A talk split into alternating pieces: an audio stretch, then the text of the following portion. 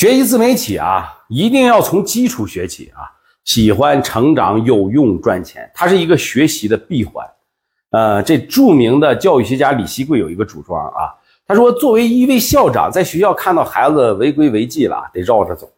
奇怪啊，是一般的校长看见了，肯定是上过去叫了学生过来以后就批评教育一下。为什么李希贵校长会这么做呢？他道理是这样啊，他说，教育是一个闭环的过程。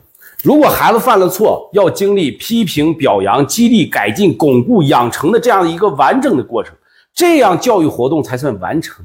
那如果校长看见问题就当面指出来啊，表面是为了孩子好，但是孩子就没有机会完成这样一个过程。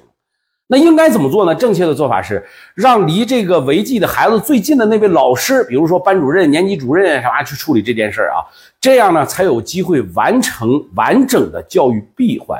你看啊，在关键的世界里，一个观点说出来，这件事就就完了。但是在现实世界中，如果没有一个完整的闭环的话，就等于什么都没有做。